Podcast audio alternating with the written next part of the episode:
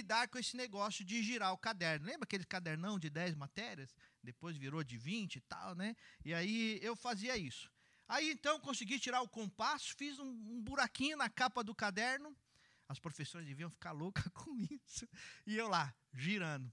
E eu me lembro de eu voltando pra, da escola para casa, e o caminho todo era uma subida longa, e eu subia girando o caderno. Ao ponto de que tudo que eu via eu queria girar no dedo. E aí eu fui desenvolvendo essa técnica, gente. Eu aprendi a girar as coisas no dedo, coisas diferentes, e em todos os dedos. E em todos os dedos. E aí, hoje em dia, eu posso dizer assim: pode escolher o dedo, que eu vou girar qualquer coisa nesse dedo. E aí eu giro as coisas nesse dedo. Sabe o que eu ganhei com isso? Nada. Nada. No entanto, eu aprendi que para tudo na vida existem técnicas, existem formas da gente aprender a lidar com as situações. E mesmo que você tenha que girar pratos, para lidar e sem criar desespero, porque quando a gente era moleque, a gente fazia umas besteiras, né? E a gente ficava girando, juntava quatro, cinco colegas e ficava girando. E o primeiro que deixasse cair o caderno levava um tapa na orelha dos outros quatro. E o desespero de deixar o caderno cair. Então eu precisava aprender a lidar com aquele negócio, para não levar tapa na orelha. E no fim, eu fui o que mais dei tapa na orelha, porque eu aprendi a lidar com essa instabilidade. E a vida é assim. Muitas vezes a gente tem que aprender a lidar com as instabilidades. A gente tem que criar técnica. A gente tem que criar força. A gente tem que criar formas diferentes de lidar com os problemas, de lidar com as circunstâncias da vida, porque elas vão continuar girando. Vão continuar girando. E você tem que se adaptar tem que assar o seu jeito. Por exemplo, eu descobri que ao girar o caderno, eu nunca iria conseguir com a mão esquerda. E até hoje não consigo. Mas eu consigo com a mão direita. Consigo com todos os dedos. Com o dedinho é mais difícil, mas eu consigo. Então a gente tem que aprender a se adaptar. E é sobre isso que eu quero falar com vocês durante um tempo. Fui desafiado pelo Espírito Santo a falar sobre algo que eu nunca falei com, com os irmãos. Acho que nenhuma igreja que eu passei, eu fiz um estudo sobre isso. Hoje eu estou com a minha cabeça como como o pastor falou semana passada, o reverendo João falou, né? Sessão escola dominical. Acho que por causa da preocupação de me preparar para a escola dominical dos jovens e adolescentes, que eu vou falar sobre Daniel com eles, estudei muito a história e a maneira como o povo de Deus foi cativo na Babilônia, é, antiga Mesopotâmia, Babilônia, depois Império Persa. E aí, então, estou com muita coisa na cabeça e eu quero falar com os irmãos sobre Neemias, quando chega o desespero. E eu vou começar hoje. Hoje eu vou fazer apenas a introdução. E nós vamos, durante o restante deste mês, falar sobre Neemias, quando bate o desespero, o que fazer. Mas uma coisa eu posso garantir sobre essa meditação: a última já está pronta. As outras não, mas a última já está pronta.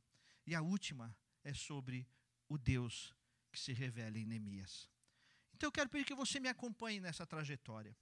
Quero te convidar a, me acompanhar nessa caminhada no livro de Neemias. É a primeira vez que eu vou estudar com a igreja o livro de Neemias. É a primeira vez que a gente vai fazer uma série de meditações, que eu não sei se serão duas, três ou quatro. Ainda não sei. Vou deixar que o Espírito Santo me conduza nisso. Mas fui desafiado a falar com os irmãos sobre isso. Quando chega o desespero, o que é que nós podemos fazer para aprender a lidar, a nos adaptar, a nos reinventar, reestruturar para segurar aquilo que está girando e não pode parar de girar, que é a nossa vida. Para isso, vamos ler Neemias, capítulo 1, o quarto verso. Eu quero que você sinta a leitura deste verso. Sinta emocionalmente. Sinta na sua, no seu pensamento, na sua imaginação. Sinta este verso. Neemias capítulo 1, o quarto verso. Quando ouvi estas palavras, eu me sentei, chorei e lamentei por alguns dias. Fiquei jejuando e orando diante do Deus dos céus. Palavra do Senhor. Vamos orar mais uma vez? Senhor, aqui estamos diante da tua palavra, Pai. Aqui estamos para refletir na tua vontade, refletir no teu querer, buscar a tua vontade. Fala, Deus, ao nosso coração. Senhor, são tantas situações que muitas vezes nos assaltam, tentam é, atrapalhar a nossa vida, tentam roubar a nossa alegria, tentam manifestar a força do mal, mesmo quando sabemos que somos ovelhas do teu pastoreio.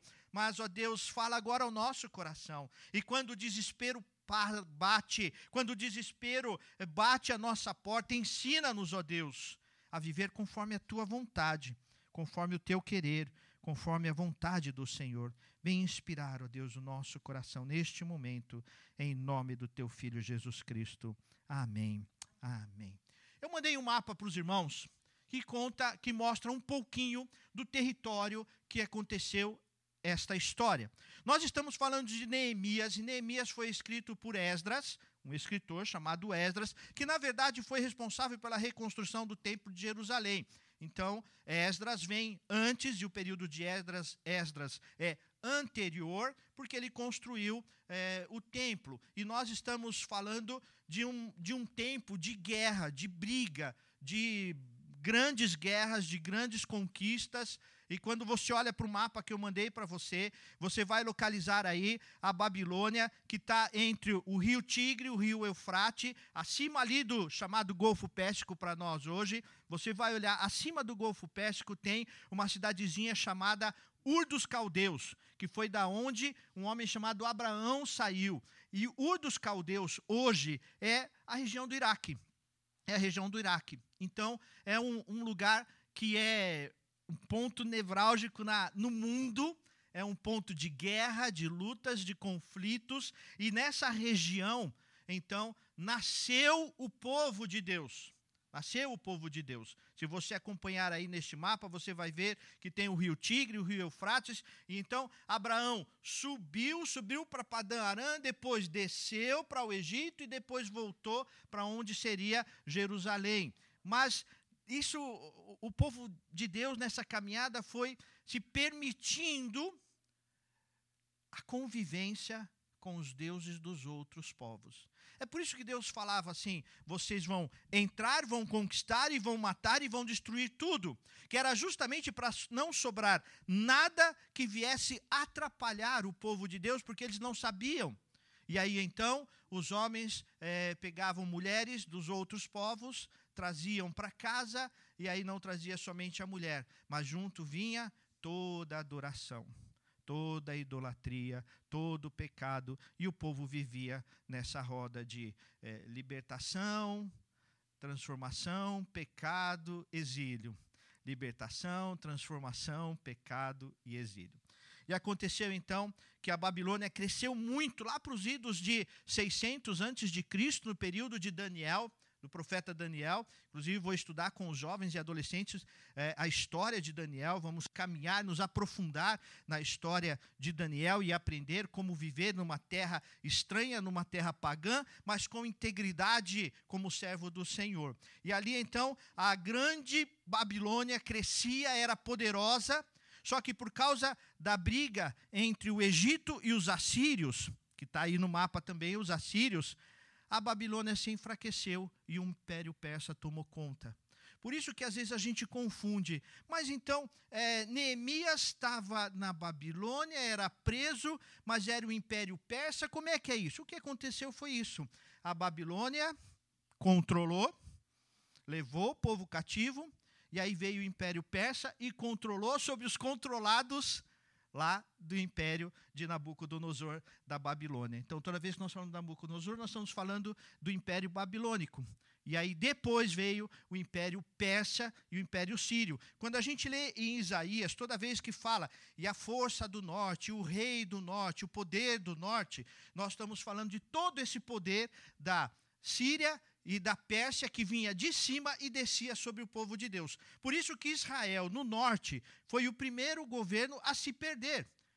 E no sul, Judá permaneceu.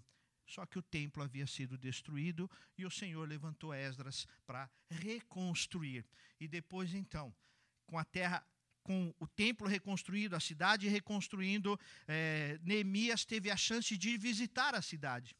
E ao visitar a cidade, ele chorou. E ao visitar a cidade, ele disse: E agora? Está tudo destruído, está tudo quebrado. A gente precisa do templo, a gente precisa da cidade, a gente precisa disso daqui, mas está tudo destruído. Nós estamos perdidos, nós não temos fortificações, qualquer império, qualquer povo vizinho vai chegar, vai bater contra nós e seremos destruídos. Não teremos força. E sem sombra de dúvida, quando nós lemos este verso, esse verso que está na, na primeira parte de Neemias, que é quando Neemias volta a Jerusalém para reconstruir os muros, a primeira coisa que aconteceu foi o encontro com o desespero. E esse encontro com o desespero fez com que Neemias então tomasse as atitudes certas para reconstruir o muro, para retrabalhar, para reestruturar, para lidar com o desespero da vida muitas coisas aconteceram, ele teve que viver realmente, como eu falei no começo, como aquele sujeito que tem que administrar vários desesperos ao mesmo tempo, várias lutas ao mesmo tempo. E a gente vai lendo e passeando por Neemias, e a gente vai vendo Neemias é, cuidando de um prato que vai cair, do outro que vai cair ali, e gira aqui, e gira ali, e quando o outro está caindo, ele já tem que construir lá no outro para fazer girar. E com isso ele vai aprendendo a reestruturar, aprendendo a lidar com os desesperos da vida. E nós vamos olhar então, a partir de agora, para a vida de Neemias, para a história do povo de Deus neste período de Neemias, e aprender com o povo de Deus, aprender com Neemias. O que nós podemos fazer para reestruturar, para acalmar, para acalmar. E a primeira coisa que nós aprendemos, que eu quero meditar hoje, é apenas essa com os irmãos. Primeira coisa que nós aprendemos com Neemias.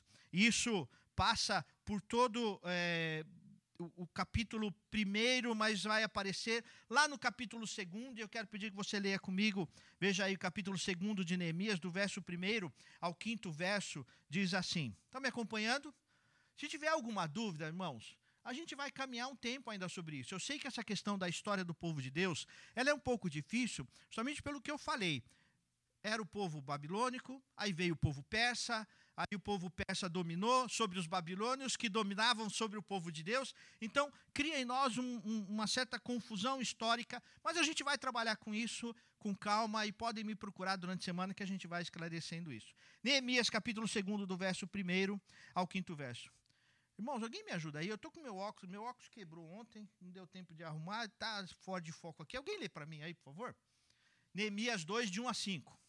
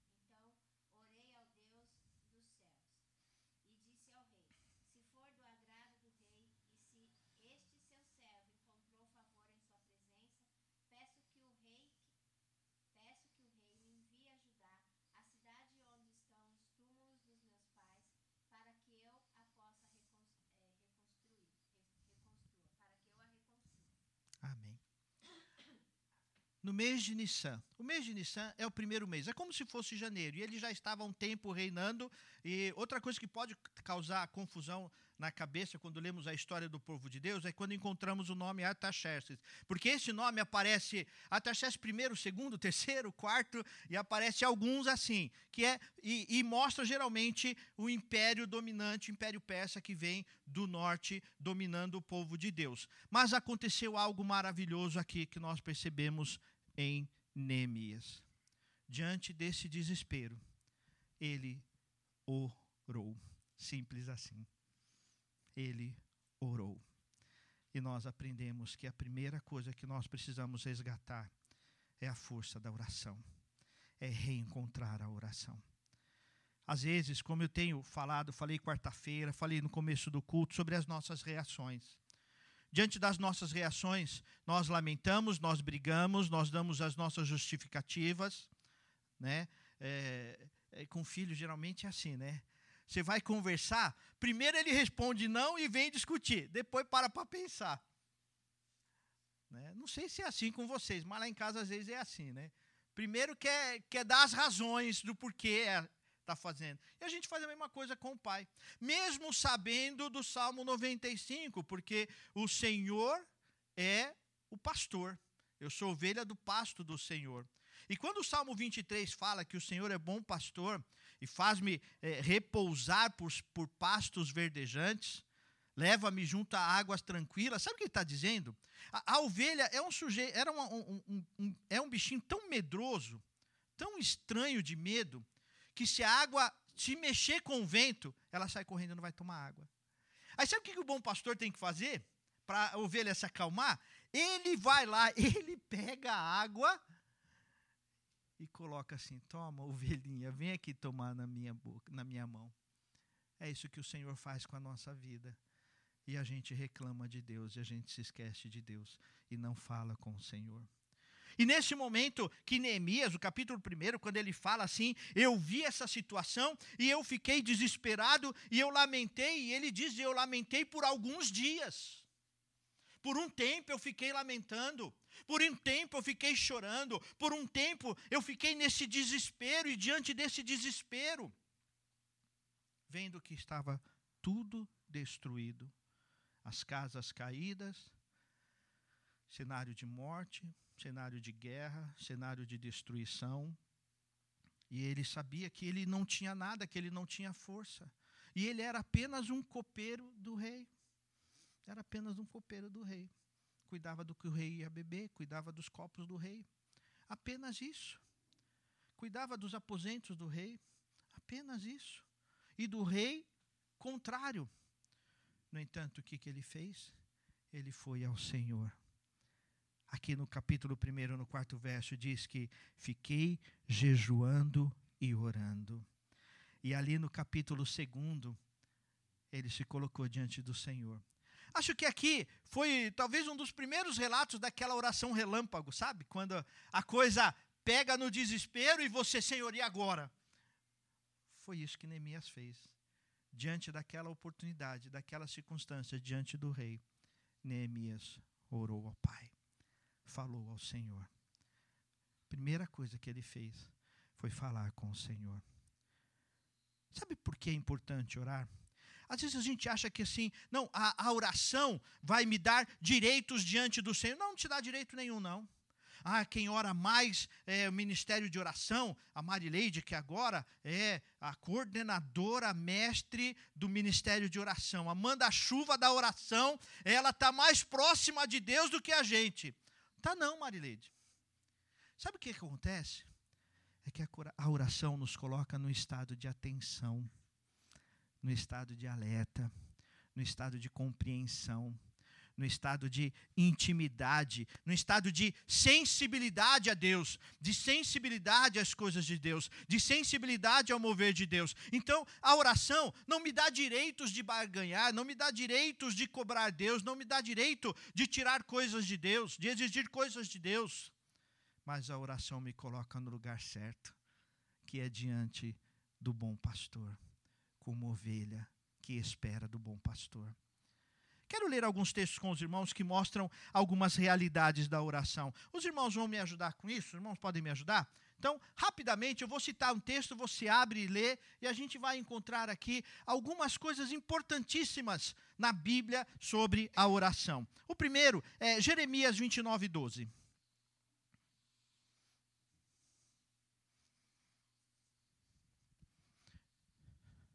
Pode ler.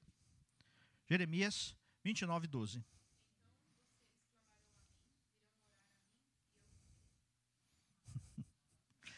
falar de um texto desse? O que, que eu posso falar mais de um texto desse? Vocês vão me clamar, vocês vão orar e eu vou ouvir vocês. Sabe qual o primeiro princípio da oração respondida? É fazer oração. Se você não fizer oração, você não vai ter oração respondida. Se não se prostrar diante de Deus, como nós fizemos no começo do culto, você não vai ter oração respondida. Se você não falar com Deus de maneira sistemática, intencional, comprometida, planejada, você não vai ter oração respondida. Você até pode sair pedindo para os outros, né? Tem gente que não quer orar, aí sai pedindo para os outros, e os outros vão orar por você. Mas é a oração dele que foi respondida, não a sua. Olha que interessante. E às vezes nós somos abençoados por causa dos outros, porque o outro está orando. Mas o primeiro princípio para a oração respondida é muito simples: é orar. Se você não ora, como é que o povo diz aí dos vendedores, né? É, é, acho a expressão meio estranha assim, mas o pessoal vira e mexe o osso, né? O Léo também gosta de falar, oh, não, eu já tenho, né? Diante de Deus, o sim você já tem. Diante de Deus, o sim você já tem, porque Ele vai te ouvir.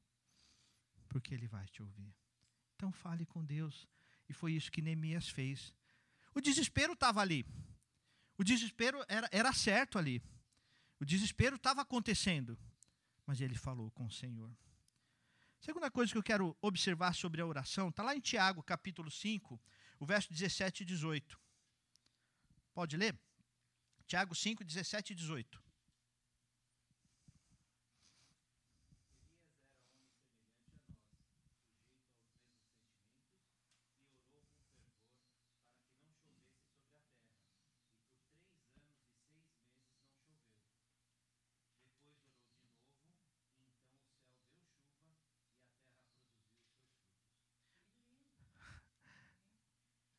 Era para eu ouvir um glória a Deus, agora bem forte, gente.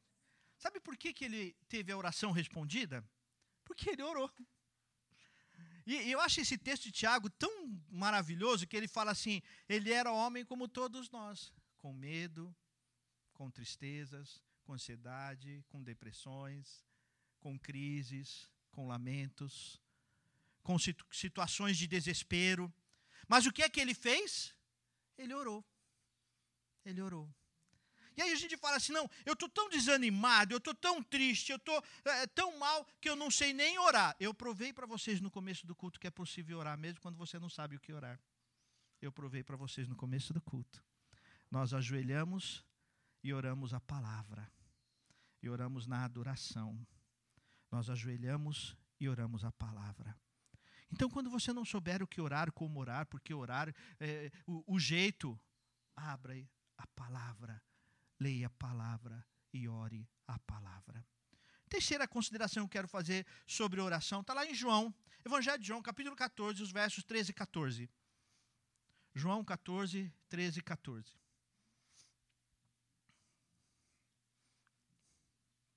João 14, 13 e 14. Pode ler.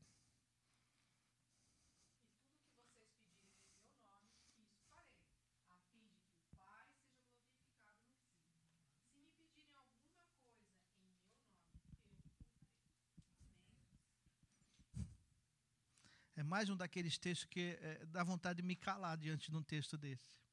É falar com o Pai, não tem jeito, não tem, não tem outra saída. É falar com Deus. E pedir, pedir em meu nome, para a glória do Senhor, debaixo da graça do Senhor, compreendendo o mover do Senhor, inspirado pela palavra de Deus. É falar com o Senhor. É falar com Deus. Isso é exercício devocional. Isso é viver uma espiritualidade saudável. É falar com Deus é buscar o Senhor em todo o tempo, em todas as circunstâncias. E quando o desespero fala, ah, eu tenho tanta coisa para fazer que não dá tempo nem de orar. Aí vou ter que lembrar os irmãos novamente sobre a história de Lutero. E Lutero dizia: Eu tenho tanta coisa para fazer, eu tenho tanto conflito, eu tenho tanto relacionamento, eu tanto, tenho tantos príncipes para atender e para resolver situações, que se eu não orar pelo menos duas horas de manhã, eu não vou conseguir fazer nada. Ele orava, falava com o Pai. Isso, inclusive, eu tenho falado quarta-feira sobre o perfil do discípulo, mas ao mesmo tempo, como um, um, um, um subtema, eu tenho falado sobre o, o, o avivamento autêntico. Oração é resultado de avivamento. Movimento não é avivamento, não, gente. Movimento não é avivamento. Movimento é movimento. Movimento é um agrupamento de pessoas. Movimento é um ajuntamento de pessoas. Avivamento é o que acontece na tua casa. É o que acontece no teu trabalho. Quando você saiu do movimento. É a oração que acontece. É a oração contínua. A oração que está presente. A oração que está no teu dia a dia. A oração que busca o Deus, que a Deus, mesmo sabendo, eu sou fraco, eu sou posso, miserável, mas o Senhor me reconciliou consigo mesmo por causa do amor revelado em Jesus Cristo. E é por isso que eu oro. E é por isso que eu falo com o Senhor. Quarta consideração a respeito da cruz, da, da quase que já, já ia falando já, da oração. Tiago 5,16. Pode ler. Vamos usar a Bíblia aí. Tiago 5,16.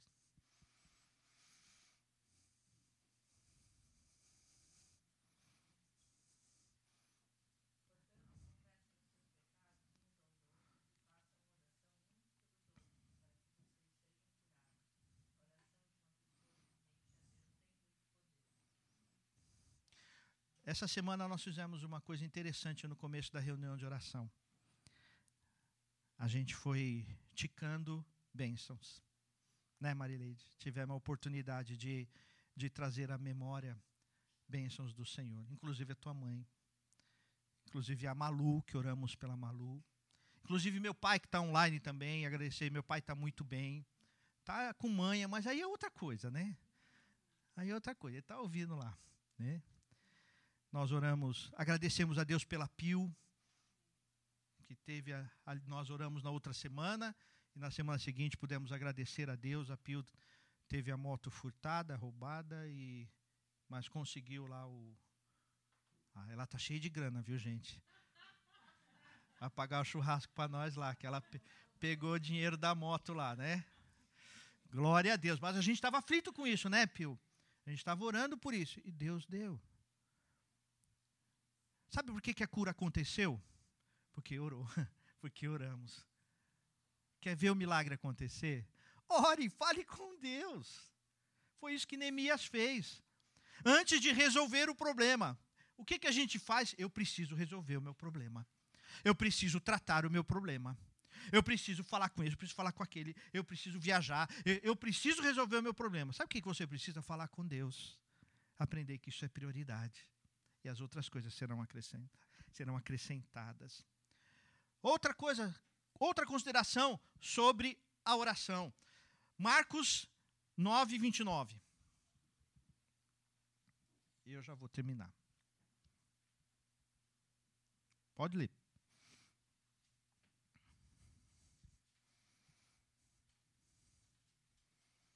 Pode ler.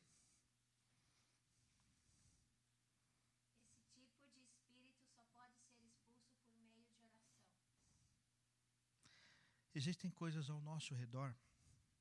Existe uma. A gente não fala muito disso, né? E às vezes nós presbiterianos temos dificuldade de falar disso. Mas existe uma malignidade, um espírito maligno, que repousa sobre o mundo. O mundo jaz no maligno. E às vezes a gente briga com pessoas, a gente briga com instituições, a gente briga com governos, a gente briga com é, ideologias e a gente se esquece que existe um, um, um, império maligno que é forte. E que isso se resolve não é na, na força do braço. Não é na força do braço. É em oração. Como nós fizemos no começo do culto, de joelhos prostrados diante do Senhor. Agora vocês estão entendendo porque que o pastor fez tudo aquilo no começo do culto, né?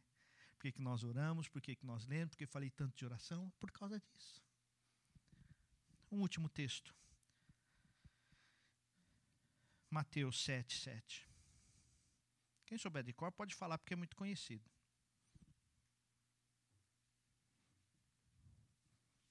Mateus 7, 7.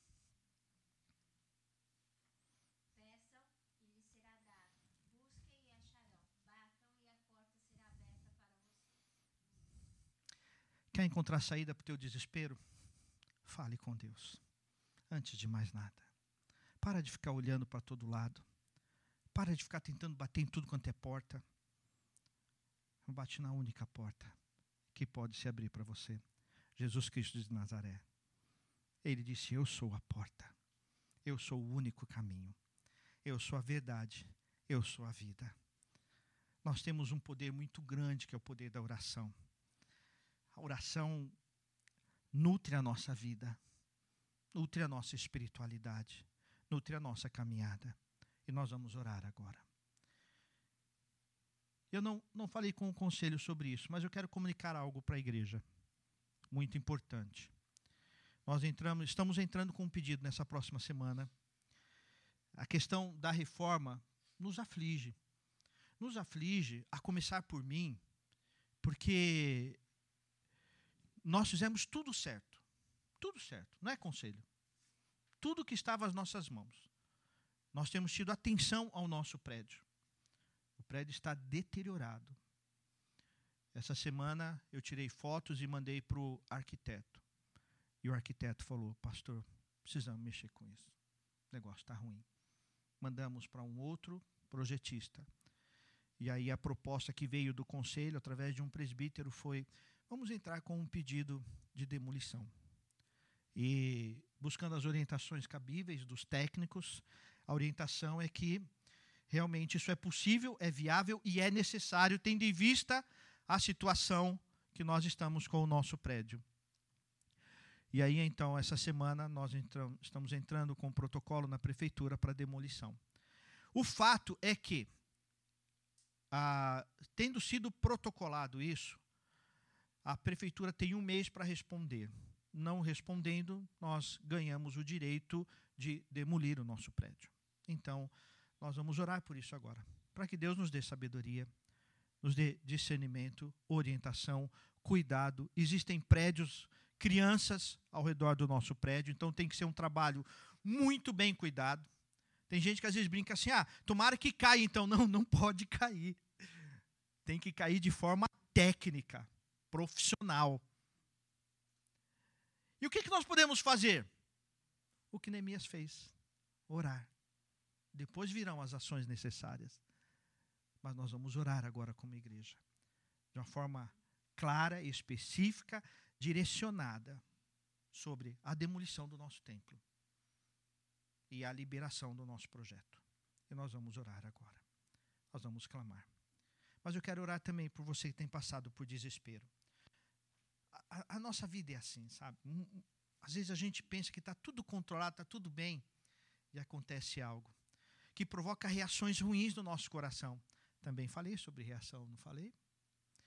Às vezes nós reagimos diante de injustiças, diante de palavras ruins, diante de coisas que não dão certo, diante de coisas que nós falhamos. Nós reagimos de maneira ruim. E isso se torna em pecado na nossa vida. E o pecado é destruidor, é danoso.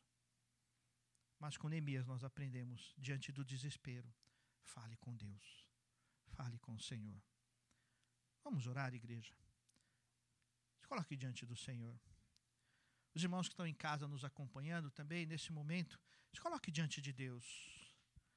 Você que está em casa, acompanhando de casa, acompanhando de longe, qual o teu desespero? O que, que te provoca dor hoje? O que te provoca preocupação? Nós vimos o texto da oração que Elias é, é homem como nós, com as mesmas preocupações, mas ele orou e viu a glória do Senhor acontecer.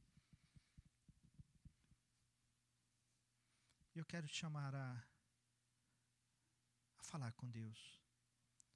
Qual o teu desespero? Qual o teu medo? Qual a tua preocupação? Nós vimos vários textos e eu poderia citar mais, eh, mais dez ainda, pelo menos. Só de texto que fala que o Senhor ouve a nossa oração. Nós vimos Salmo 95, que nós somos ovelhas do pastoreio do Senhor que é soberano. E o Senhor, nessa manhã, Ele quer pegar daquela água limpa, daquele alimento limpo e sustentar a tua alma. Sustentar a tua alma.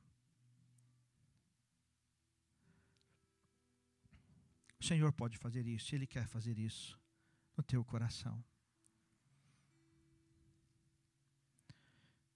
Eu quero pedir que alguém voluntariamente erga a voz nesse instante e ore em clamor a Deus por nossa construção, pela demolição e a construção do nosso templo.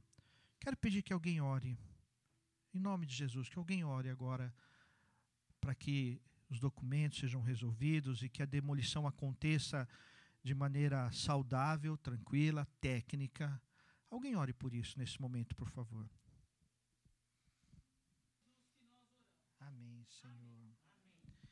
Aleluia, Senhor. Ouve a nossa oração, Pai. Clamamos pela intervenção do Senhor, meu Deus. Eu quero orar, Pai, por nós que aqui estamos neste momento. Quero orar por aqueles que, que estão em casa. Ó oh, Deus, abençoa, Senhor. Abençoa com graça, com misericórdia.